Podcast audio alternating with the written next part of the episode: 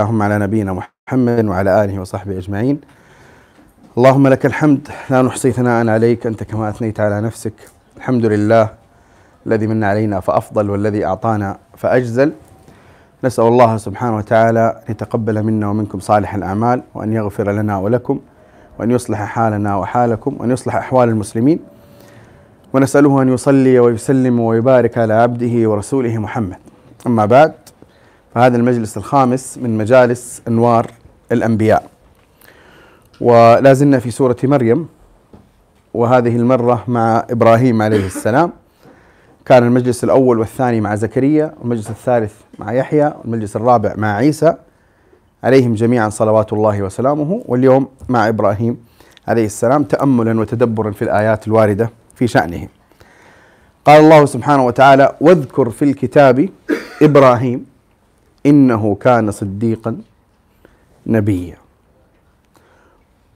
إذ قال لأبيه يا أبت لم تعبد ما لا يسمع ولا يبصر ولا يغني عنك شيئا؟ يا أبت إني قد جاءني من العلم ما لم يأتك فاتبعني أهدك صراطا سويا. يا أبت لا تعبد الشيطان إن الشيطان كان للرحمن عصيا.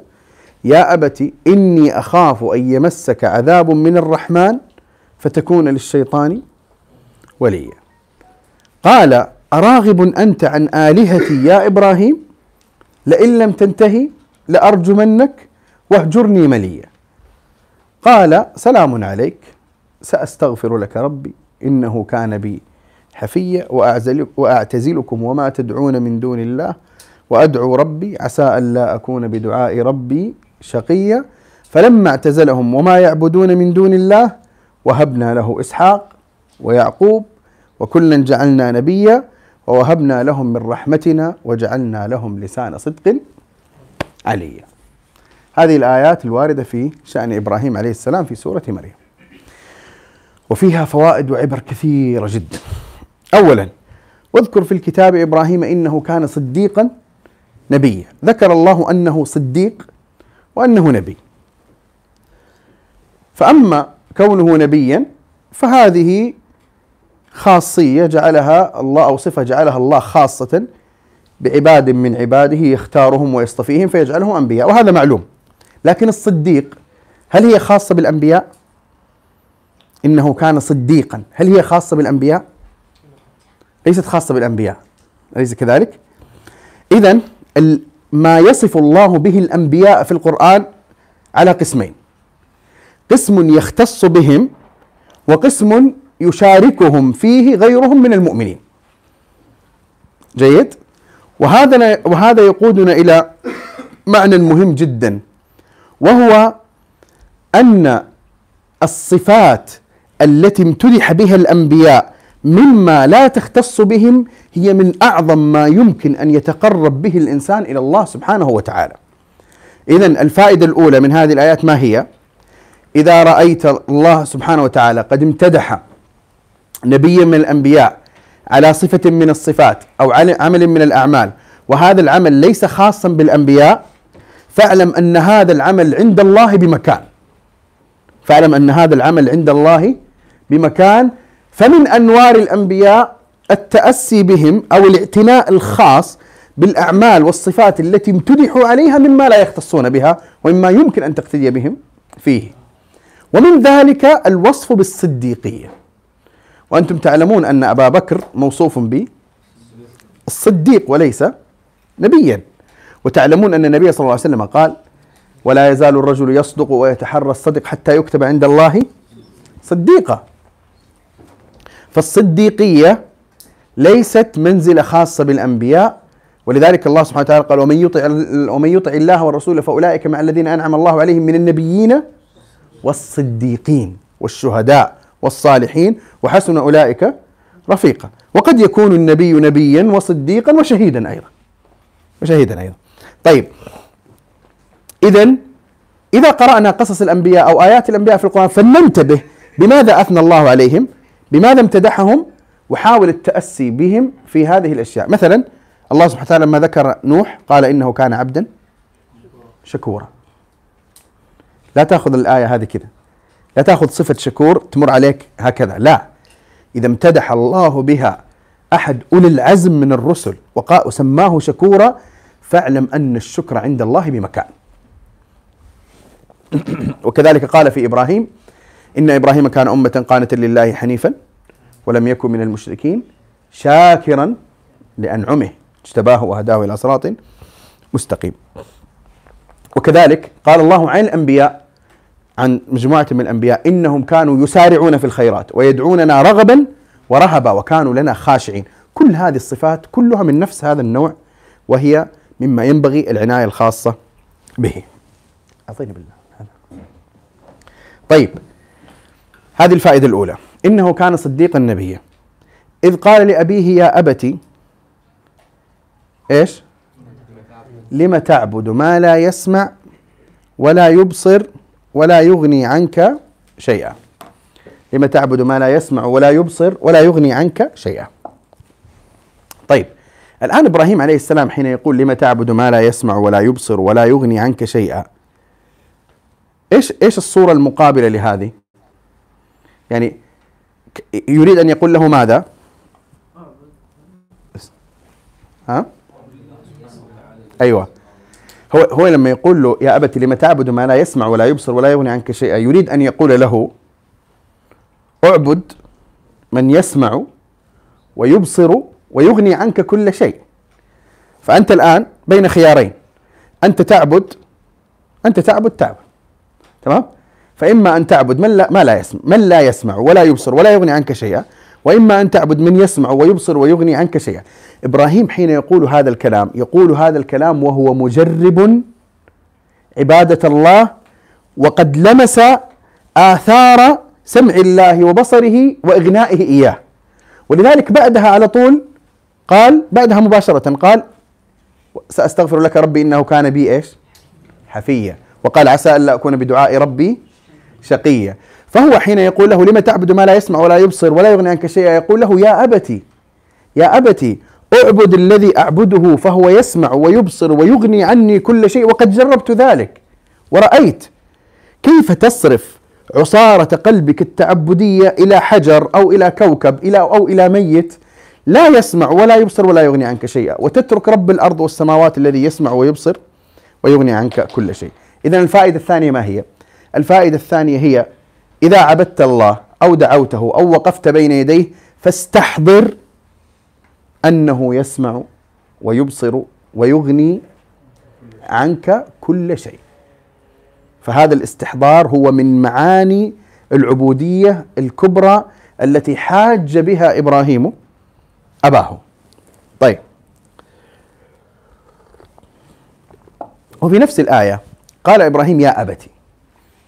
يا أبتي. وهذه فيها فائدة وهي أن مقام الدعوة والإرشاد والتوجيه يتطلب استعمال الألفاظ الحسنة التي تجعل بين الداعي والمدعو جسرا من القبول.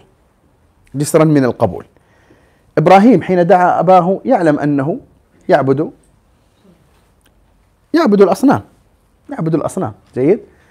ولكن حين خاطبه خطابا دعويا حرص على أن يستعمل الألفاظ التي فيها الاستعطاف والاسترحام والألفاظ الحسنة لأنه يريد لأبيه أن يهتدي. انه يريد لأبيه أن يهتدي. وهذا ليس خاصا بإبراهيم وليس خاصا بدعوة الابن لأبيه وإنما هو عام. فإذا كان المقام مقام دعوة فاستعمل الألفاظ اللينة لأن الله قد جبل نفوس الناس على عدم قبول اللفظ الغليظ وعلى عدم قبول الفجاجة في النصيحة. ولا تقل إني على حق ولم أقل له باطل قلت له حق. إيه تمام. قلت له حق لا بد أن تغلفه بأسلوب مناسب. وهذا ليس من باب الرومانسيات الأخلاقية هذه وصية قرآنية. قالها الله لموسى وهارون إذ أرسلهما إلى من كان يذبح الأولاد. لما كان مقام دعوة قال قولا له قولا لينا لعله يتذكر أو يخشى. طيب في مقام دعوي آخر؟ إيش؟ في مقام المجادلة. جيد المجادلة. في مقام آخر؟ مجال دعوي لسه الآن ما في قتال. مجال دعوي. آخر أعلى أو أصعب منه. مجال المناظرة. مناظرة غير المجادلة. المجادلة مجادلة يمكن الآن يعني لها لفظ كذا يدل على لكن هي ترى في القرآن تأتي بلفظ آه، يسير وقريب. لأن الله يقول وجادلهم بالتي هي أحسن. ولا تجادلوا أهل الكتاب إلا بالتي هي أحسن. بس المجادلة فيها آه، تراد وأخذ وعطاء. المقام الأول مقام التبليغ اللي هو يا أبتي يا أبتي أعبد الله أعبد كذا. مقام المجادلة أنه ما الإشكال الذي لديك ما الشبهة التي لديك أنا كذا طب لماذا لا تعبد؟ طب كذا كذا. هذا مقام مجادلة جيد؟ مقام المناظرة طبعا مقام المجادلة مطلوب فيه إيش؟ حسنى حسنى لكن قد هو يعتبر أشد من من المقام الأول جيد؟ مقام المناظرة لا بأس أن تكون فيه الغلظة. لأنه مقام المناظرة المفترض أنه ما تصل إليه إلا بعد ها؟ أي بعد ال ال ال الأمرين الماضيين. ومقام المناظرة خاصة إذا كان مقاما مشهودا يشهده الناس. ليس المطلوب فيه الغلظة يعني الغلظة ليست مقصودة لذاتها لكن القوة. القوة في إظهار الحق وإبطال الباطل. ولذلك موسى عليه السلام الذي قال الله له قولا له قولا لينا ذهب إلى فرعون وقال القول اللين. ما استجاب؟ ها؟ لما وصل إلى مقام المناظرة قال لهم ويلكم لا تفتروا على الله كذبا فيسحتكم بعذاب. وقد خاب من افترى. ها؟ هذا مقام بعد ما قال إيش؟ تعرف الخطاب اللي في سورة قال رب السماوات والأرض إلى آخره الخطاب المعروف. إذا هنا الفائدة من هذه الآية الفائدة الثالثة هي في كلمة يا أبتي. وأن الخطاب الدعوي والمقام الدعوي يتطلب الأسلوب الحسن. لذلك اليوم نحن في واقعنا أنت تخاطب أناس مختلفين. ممكن يكون عندك حساب في شبكات التواصل أو قناة في اليوتيوب أو مجموعة طلاب تربيهم أو أنت مدرس في مدرسة أو أنت حتى أب. أب آه، مع أبنائك. يا أخي أب مع أبنائك لا يكن الأسلوب الأساسي مع أبنائك هو أربيهم على المدري إيش. والله لا خليهم تمام؟ وتستعمل لا يا أخي. يا أخي أولى الناس بالخطاب الدعوي الحسن هم أبنائك أولى الناس بالخطاب الدعوي الحسن هم أبنائك وأقربائك طيب إذا هذه الفائدة الثالثة. إذ قال لأبيه يا أبت لم تعبد ما لا يسمع ولا يبصر ولا يغني عنك شيئا؟ يا أبت إني قد جاءني من العلم ما لم يأتك فاتبعني أهدك صراطا سويا. كأن إبراهيم يقول لأبيه أنا أعلم أنك وأنت في مقام الأب تنظر إلي وأنا في مقام الابن أنني صغير. تعرفون الأب دائما ينظر إلى ابنه مهما كان أنه صغير. ما تتذكر لما كنت صغير وأنا اللي كنت أشيلك وكنت إلى آخره. فإبراهيم هنا يلفت انتباه والده وانتباه والده إلى أن هناك معنى آخر غير معنى البنوة والأبوة. في معنى آخر مضاف الآن ينبغي عليك يا أبت أن تنسى الآن أنك كبير وأني صغير وأنك ربيتني أو لم تربني. الآن المقام مقام علم. والأفضلية هنا لمن لديه العلم وليس لمن لديه السن. فقال يا أبت إني قد جاءني من العلم ما لم يأتك. لو كان أتاك هذا العلم فصارت لك الأولوية من جهتين من جهة كونك أعلم ومن جهة كونك أبا أما الآن فالعلم هو المقدم. فإني قد جاءني من العلم إني قد جاء يا أبتي قد جاءني من العلم ما لم يأتك أو إني قد جاءني من العلم ما لم يأتك فاتبعني أهدك صراطا سويا. الفائدة هي أن معايير التقديم معايير التقديم يجب أن تكون في كل شأن بما يناسب ذلك الشأن. فإن كان التقديم في شأن أمور خاصة بالبيت وتدبيرها فالمقدم من؟ الأب. جيد. بحكم أنه له الكلمة في بيته وهو مسؤول عن بيته. إذا كانت القضية مرتبطة بطريق الآخرة وبالهداية وبمسيرة الحياة وبما يتعلق بسبب الوجود والطريق ال- ال- الذي يسلكه الإنسان آه، يعني للعبادة فالمعتبر هنا ليس أنك أبي أو أمي وليس أنك كبير ولا صغير وليس أنه عندك شهادة دكتوراه ولا ما عندك شهادة دكتوراه إذا ما كان لها دخل بقضية العلم أو أقصد إذا كانت مجرد يعني منصب اجتماعي أو في مجالات أخرى لا. المعيار هنا هو معيار العلم معيار العلم. فمن كان لديه العلم فهو المقدم. صغيرا كان أم كبيرا قد جاءني من العلم ما لم يأتك فاتبعني وهذه الفائدة الرابعة. الفائدة الخامسة لا ينبغي لصاحب العلم إذا كان لديه العلم الذي ينجي من ليس لديه ذلك العلم أن يحبسه أو يمنعه أو أن يستحيي به وإنما عليه أن يصرخ به وينادي ويقول جاءني من العلم ما لم يأتك فاتبعني. ليست القضية استكثار استكثارا وليست القضية استعلاء وإنما القضية قضية مقام إرشاد وهداية. فقد يحتاج صاحب العلم أن يبين للطرف الآخر شيئا من علمه ليستفيد. لا ليستعلي وليستكبر. فإبراهيم هنا بوضوح قال جاءني من العلم ما لم يأتك. الفائدة كم؟ السادسة. الفائدة السادسة أيضا في هذه الآية آه إني قد جاءني من العلم ما لم يأتك فاتبعني أهدك صراطا سويا. هذه الآية تفيد أو تبين الثمرة من العلم. الثمرة من العلم. الثمرة من العلم ليست هي كثرة المعلومات ولا من يحفظ أكثر. الثمرة من العلم هي إيش؟ الهداية. الهداية. قد جاءني من العلم ما لم يأتك فاتبعني إيش؟ أهدك. تبعني أهدك صراطا سويا. ومن المعلوم أن الهداية هنا هداية الدلالة والإرشاد. وأما هداية التوفيق فهي من الله سبحانه وتعالى وهي المجموعة في سورة الشورى. ما كنت تدري من الكتاب والإيمان ولكن جعلناه نورا نهدي به من نشاء من عبادنا وإنك لتهدي إلى صراط مستقيم. نهدي وإنك لتهدي. طيب إذا الفائدة السادسة هي أن الثمرة من العلم هي الهداية. فإذا كنت تتعلم العلم الشرعي ثم لا يثمر فيك هداية فاعلم أن الطريق خاطئ. في شيء خطأ. إما فيما تتعلم إما في قلبك إما في الطريقة إما في في شيء خطأ. أو أنك لم تقصد أصلا معنى الهداية فيما تريد أن تتعلم. وإنما قد تكون تعلمت العلم أنك تريد شهادة معينة. فتجد الواحد درس الشريعة وأخذ بعدين ماجستير وبعدين أخذ دكتوراه في الشريعة. لما تنظر أحيانا إلى الحال في مفارقة بين هذا بين هذه الشهادات وبين الواقع.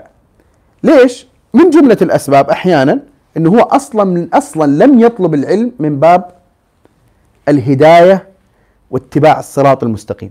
وإنما طلب العلم أحيانا حبا لمجرد المعلومات وأحيانا لمنصب اجتماعي معين لشهادة معينة لوظيفة معينة. فهذا في قاموس الإسلام وتعريفه لا معنى له ولا فائدة ولا الإسلام لا يعترف بأنه أنت عندك شهادة أو ما عندك شهادة. هذه أشياء يصطلح عليها الناس تفيد في تقديم وتأخير في اعتبارات معينة تحكيمية ما إلى آخره. مفيدة ومهمة لكن لها قواميس معينة. أما حقيقة العلم وثمرته فهي الهداية. فاتبعني أهدك صراطا سويا. يا أبت لا تعبد الشيطان إن الشيطان كان للرحمن عصيا. الفائدة السابعة هي أنه حين يكون لديك معيار ومرجعية تستطيع أن تحاكم إليها الأشياء فإن الحقائق تتبصر أو تنكشف أمامك. المرجعية التي يستند إليها إبراهيم عليه السلام هنا هي مرجعية إيش؟ الرحمن عبادة الرحمن. فهو يقيم العبادات الأخرى والأعمال الأخرى بناء على هذه المرجعية. فهو يقول له لا تعبد الشيطان لماذا يحاكم المرجعية؟ إن الشيطان كان للرحمن عصية فلأنه كان للرحمن عصية فهذا طريق خاطئ إذ هذا هو إذ هنا عبادة هنا هنا المرجع الذي تقيم به تقيم به الأشياء وأصولها. ولذلك الإنسان ينبغي أن تكون عنده دائما مرجعية معرفية يحاكم إليه الأشياء. لا أقصد مرجعية هنا أشخاص. لا أقصد مرجعية هنا أشخاصا وإنما أقصد المرجعية اللي هي آه، مرجعية الوحي الكتاب والسنة وما يتعلق بها من علوم ومعارف وعلماء أيضا. طيب. يا أبتي إني أخاف أن يمسك عذاب من الرحمن فتكون للشيطان وليا. الفائدة الثامنة هي أن إظهار الحرص والشفقة على المدعو هو من هدي الأنبياء. هو من من هدي الأنبياء. دائما الأنبياء تجدونهم في كتاب الله يقولون لأقوامه إني أخاف عليكم عذاب يوم عظيم. صح؟ دائما. الأنبياء يقولون إني أخاف عليكم عذاب يوم عظيم. أخاف عليكم عذاب يوم عظيم. أخاف عليكم عذاب يوم عظيم. ولذلك النبي صلى الله عليه وسلم في أول مقام قامه أمام المشركين في مكة قال إني نذير لكم بين يدي. عذاب شديد وكان يقول للناس كما في صحيح البخاري لما قال آه، إن مثلي آه، ومثلكم كمثلي يعني ذكر النبي صلى الله عليه وسلم معنى الحديث إنه كمثل النذير العريان اللي هو كان النذير العريان كما سبق الحديث عنه اللي هو عند العرب كانوا سابقا. إذا آه، انتبه أحد من القبيلة لجيش قادم أو شيء ويريد أن ينبه قومه وهو بعيد عنهم ما يدركهم الآن بالصوت ها؟ يخلع ثيابه ويؤشر من بعيد. هذه معناها الموت الأحمر. يعني أدركوا أنفسكم يؤشر من بعيد بالثياب هذا هذا يسمى عند العرب النذير العريان. عريان لأنه خلع ثيابه وصار يؤشر بها يريد لقومه أن أن ينجو. لذلك يصيح النجاة النجاة و فقال النبي صلى الله عليه وسلم لقومه إني أنا النذير العريان. معناها إيش؟ أنني في مقامي معكم في الإنذار ليس لست في مقام ترفي وفي مقام رخاء. أنا في مقام أن أقول لكم النجاة النجاة. النجاة النجاة. ليست القضية هزلا ولا لعبا. لذلك هنا إبراهيم يقول إني أخاف أن يمسك عذاب من الرحمن فتكون للشيطان وليا. إيش اللي بعدها؟ أيوه قال أراغب أنت عن آلهتي يا إبراهيم لئن لم تنتهي لارجمنك واهجرني مليا. الفائدة التاسعة وهي مهمة جدا. أن وجود الخطاب اللين والأسلوب الحسن والعلم وإظهار الشفقة والنصح لا تستلزم ولا تساوي أن يستفيد الطرف الآخر. الآن إبراهيم عليه السلام استعمل كل الأسباب صح؟ كل الأسباب قال يا أبتي يا أبتي يا أبتي أخاف عليك وجاءني من العلم ما لم يأتك ولا تعبد الشيطان الشيطان إن الشيطان كان الرحمن عصيا يا أبتي يا أبتي لما تعبد ما لا يسمع ولا كل شيء استعمله إبراهيم في هذه في هذا الخطاب إيش كان الجواب؟ راغب أنت عن آلهتي يا إبراهيم لئن لم تنتهي لأرجمنك والرجم هنا المقصود به الرجم القولي كما ذهب إليه المفسرون بشكل عام. لأرجمنك أي لأشتمنك وأسبنك وأهيننك إلى آخره. ها؟ لأرجمنك واهجرني مليا. إيه مليا فيها قولين للمفسرين. إما مليا يعني طويلة دهرا طويلة واهجرني مليا لا عاد روح. ها؟ لا مو بس اهجرني ملية وقت طويل دهرا. وبعضهم قال ابدا يعني. والقول الآخر واهجرني ملية أي اهجرني وأنت بعافية وخير أحسن لك مما ننتقل إلى ارجمنك يعني لئن لم تنتهي لارجمنك ها؟ أو اهجرني ملية واهجرني ملية يعني أحسن لك اذهب قبل أن يكون الخطاب بيننا. رجما وسبا وشتما ولعنا وما إلى ذلك. طيب الآن الفائدة كم؟ العاشرة ولا التاسعة؟ إيه التاسعة. الفائدة التاسعة هي لا, لا هي نفس السابقة. أقصد بس إعادة لها. أن وجود الخطاب اللين والصحيح والعلم لا يعني أن من تخاطبه بالضرورة سيستجيب. لأن هناك موانع. أنت تؤدي ما عليك. نفس ما حصل مع موسى عليه السلام وفرعون. قال له قولا لينا وضح له بين له. قال آه، فرعون بعد ذلك لقومه آه، عن عن موسى عليه السلام إني أخاف أن يبدل دينكم أو أن يظهر في الأرض الفساد. مين اللي يخاف إنه يظهر في الأرض الفساد؟ فرعون يخاف إنه موسى يظهر في الأرض الفساد. هو إيش كان يسوي؟ كان مصلح. كبير جدا. يعني يشحذ السكاكين على رقاب الأطفال. اي عاد دائما يعني لديهم القدرة على قلب الحقائق. ف الفكرة هنا الآن إنه وهذا مما كان يؤنس يؤنس الله به نبيه صلى الله عليه وسلم إنه يا محمد لعلك باخع نفسك ألا يكونوا مؤمنين. يعني يا محمد أنت لم تقصر أنت أديت وقلت ولكن إنك لا تهدي من أحببت ولكن الله يهدي من يشاء. وإذا قرأت القرآن جعلنا بينك وبين الذين لا يؤمنون بالآخرة حجابا مستورا وجعلنا على قلوبهم أكنة أن يفقهوه وفي آذانهم وقرا. وننزل من القرآن ما هو شفاء ورحمة للمؤمنين ولا يزيد الظالمين إلا خسارة. ها؟ وإذا ذكرت ربك في القرآن وحده ولوا على أدبارهم نفورا. وهنا نفس الشيء. يقول له ويقول له ويقول له ثم يقول أراغب أنت عن آلهتي يا إبراهيم؟ ها؟ راغب أنت عن آلهتي يا إبراهيم؟ لئن لم تنتهي لأرجمنك واهجرني مليا الفائدة العاشرة هي في نفسية صاحب الباطل. دائما القرآن يعرض يعرض صاحب الباطل على أنه نفسية فيها عداء للحق فيها عداء للحق. أو أحيانا يعرضه على أنها شخصية غافلة معرضة لاهية لا يعنيها شيء. لكن دائما يجد سبحان الله الباطل والحق لا يجتمعان. ومهما ادعى صاحب الباطل أنه متسامح فيمكن أن يكون متسامحا مع أصحاب الباطل الآخر. أما الحق الصريح فهو بطبيعته مثير لحساسية واستفزاز الباطل. يعني صاحب الباطل لا يحتمل الحق. الحق بطبيعته عليه نور والباطل بطبيعته مظلم والحق إذا جاء يزهق الباطل. ولذلك لا يحتمل صاحب الباطل الحق لا يحتمل. هنا والد إبراهيم لم يحتمل. راغب أنت عن آلهتي يا إبراهيم. إيش الجواب اللي استعمل والد إبراهيم؟ ما في. أنا معياري آلهتي أنا حق اللي أنا اعبدها طيب أنت يعني إيش؟ أنت إيش؟ هناك يتكلم عن علم. وهنا يتكلم عن شخص وذات. والفرق هائل بين معيار العلم ومعيار الذات. طيب. أما إبراهيم فقد قابل هذه الغلظة وهذه الشدة بقوله سلام عليك. أما من جهتي فلن يصلك فلن يصلك مني ما هددتني به. سلام عليك.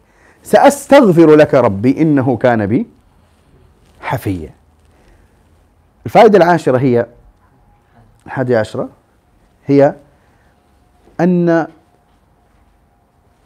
صاحب الحق وإن ووجه بالتكذيب فليس بالضرورة أن يكون موقفه أو أن يكون موقفه هو الشدة. فقد يكون الموقف هو الحلم. ولذلك وصف الله إبراهيم عليه السلام بأنه حليم فقال إن إبراهيم لأواه حليم. ها؟ وهذا آه، من حلمه إنه أبوه يقول له لارجمنك ويقول له اهجرني ويأتي إبراهيم ويقول له سلام عليك سأستغفر لك. حالتان مفارقتان.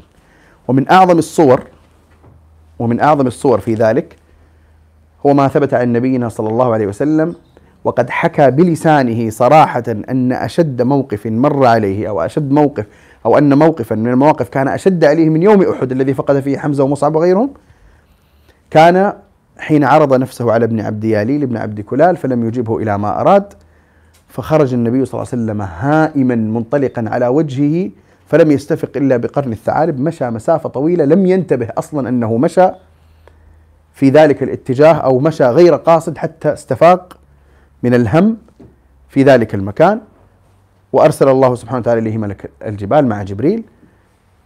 قال جبريل معي ملك الجبال لتأمره بما تشاء. قال آه، قرأ عليه السلام ثم قال ما شئت إن شئت أن أطبق عليهم الأخشبين. هذا أشد موقف الآن يتعرض له النبي صلى الله عليه وسلم. ينظر النبي صلى الله عليه وسلم في ذلك المقام نظرة بعيدة. هو مو العجيب في النظرة البعيدة هو العجيب كيف يستطيع ينظر النظرة البعيدة في ذلك المقام. يعني أنت لما تكون في ورشة عمل أنت جالس عندك الشاي وجاي أصلا اليوم نايم بدري عشان تصحى بكرة عشان عندك ورشة عمل وتخطط لمشروع دعوي جديد تنظر فيه للمستقبل مفهوم أنك جالس تنظر للمستقبل. جيد؟ وغالبا تتكلم في حالة رخاء يعني. النبي صلى الله عليه وسلم وبعدين أنت لما ترى تتكلم عن المستقبل غالبا أنت ترى تخطط في مشاريع المستقبل متعلقة بأناس راغبين. يعني طلاب تحفيظ طلاب مركز طلاب مدرسة برنامج كذا صح؟ النبي صلى الله عليه وسلم الآن يأتيه الملك في حال هو من أشد ما يجد من الهم والكربه والشدة من أناس طردوه وآذوه وكذبوه. ونالهم منه كل سوء. كل سوء. في ذلك المقام تحديدا وقد أتيح له أن يهلكهم الله سبحانه وتعالى ينظر نظرة بعيدة إلى المستقبل في أعدائه ليس في الناس المدعوين في أعداء في أقصد في الراغبين. فيقول لا فإني أرجو أن يخرج الله من أصلابهم من يعبد الله. وهنا ما تست يعني هنا لما تقف عند هذا النص تقدر تفهم إيش هم الأنبياء. يعني لا تقول لي هذه حسابات دنيوية كذا واحد يعني لا خلاص وبعدين إني أرجو إيش؟ أن يخرج الله من إصلابهم إيش؟ من يعبد الله اللي هو الرسالة اللي هو الهدف اللي هو الشيء الذي أنا أصلا قمت فيه وعملت لأجله. سلام عليك سأستغفر لك ربي إنه كان بي حفيا. وأعتزلكم وما تدعون من دون الله وأدعو ربي عسى الا أكون بدعاء ربي شقية. الفائدة الثانية عشرة. هي أن المصلح قد تمر عليه بعض المراحل تتطلب أن يستغني فيها أو يبتعد فيها أو يتخلى فيها عن كثير من المكتسبات. والمكتسب هنا الذي تخلى عنه إبراهيم ما هو؟ العشيرة والقوم والوطن والأهل صح؟ وأعتزلكم منهم يعتزل يعتزل مين؟ قومه طب الاعتزال القوم هو مو شيء سهل تمام؟ هو في الأخير هذا منشأه وبلده وأهله وناسه ولكن الآية تفيدنا وهي الفائدة الثالثة عشرة مركبة فائدتين أن المصلح والداعية والمتبع لطريق الأنبياء يحتاج أن يكون عنده ما يغنيه ما يغنيه من التعلق بالله والاستئناس به ما يجعله معينا له على القدرة على التخلي عن بعض المكتسبات. لأنه قال وأعتزلكم وما تدعون من دون الله. هذه النقطة الأولى. وأدعو ربي. هذا الاستغناء هذا لأنه قال أيش عسى الا أكون بدعاء ربي شقيا فأنا به سعيد. وبدعائه سعيد. وهذا معنى الاستغناء يكمل الاستغناء بوجود التعلق بالله والهداية العملية. فلما اعتزلهم وما يعبدون من دون الله وهبنا له إسحاق ويعقوب وكلا جعلنا نبيا ووهبنا لهم من رحمتنا وجعلنا لهم لسان صدق. عليه الفائدة الرابعة عشرة. هي أن الله سبحانه وتعالى يجازي عباده الصالحين ويعطيهم عطاءات لا تخطر ببالهم وكثيرا ما تكون هذه العطاءات بعد الابتلاءات. واحيانا أو كثيرا ما يكون هذا العطاء هو من جنس نوع البلاء. من جنس نوع البلاء يعني ما يضاد هذا المعنى وإن كان يشترك معه في الجنس العام. فهو حين اعتزل أهله وقومه وبلده جازاه الله وكافأه بإسحاق ويعقوب وجعلهم أنبياء. مو بس أنه رزقوا ذرية هو أجعلهم أنبياء. إيش يبغى أحسن من كذا؟ ما الأحسن من أن يكون أن يرزق بعد عشيرته وقومه التي هجرها بذرية أنبياء. وهبنا له إسحاق ويعقوب وكلا جعلنا نبيا ووهبنا لهم من رحمتنا وجعلنا لهم لسان صدق عليا لسان الصدق اللي هو الثناء الحسن. ثناء الحسن. ولذلك ها إبراهيم عليه السلام ممدوح في الأديان.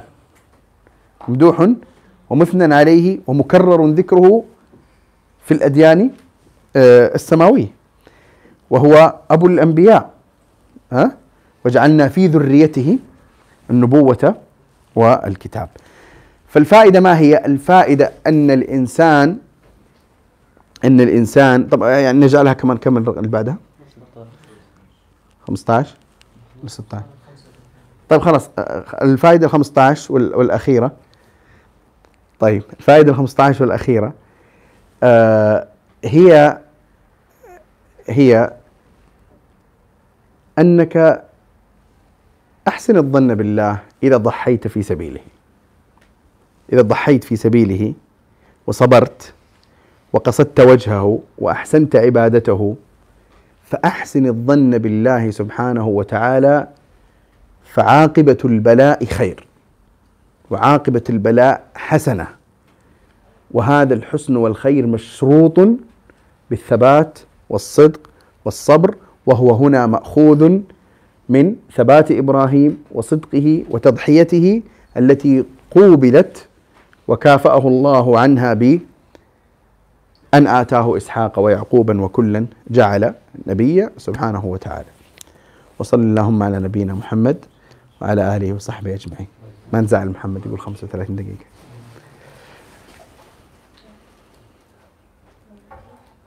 الله يجزيك خير آمين يا رب.